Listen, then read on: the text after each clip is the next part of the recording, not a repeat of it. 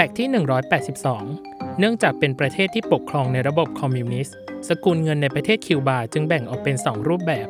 1. คือสกุลเงินที่ประชาชนใช้จ่ายภายในประเทศ จะเรียกว่ากุ๊ปหรือ CUP ซึ่งค่าเงินจะถูกกว่าสกุลเงินอีกรูปแบบหนึ่ง นั่นก็คือกุ๊กหรือ CUC ซึ่งเป็นสกุลเงินเพื่อการใช้จ่ายภายในประเทศคิวบาของนักท่องเที่ยวหรือชาวต่างชาติ ที่เดินทางเข้ามา โดยค่าเงิน 1 กุ๊ก มีมูลค่า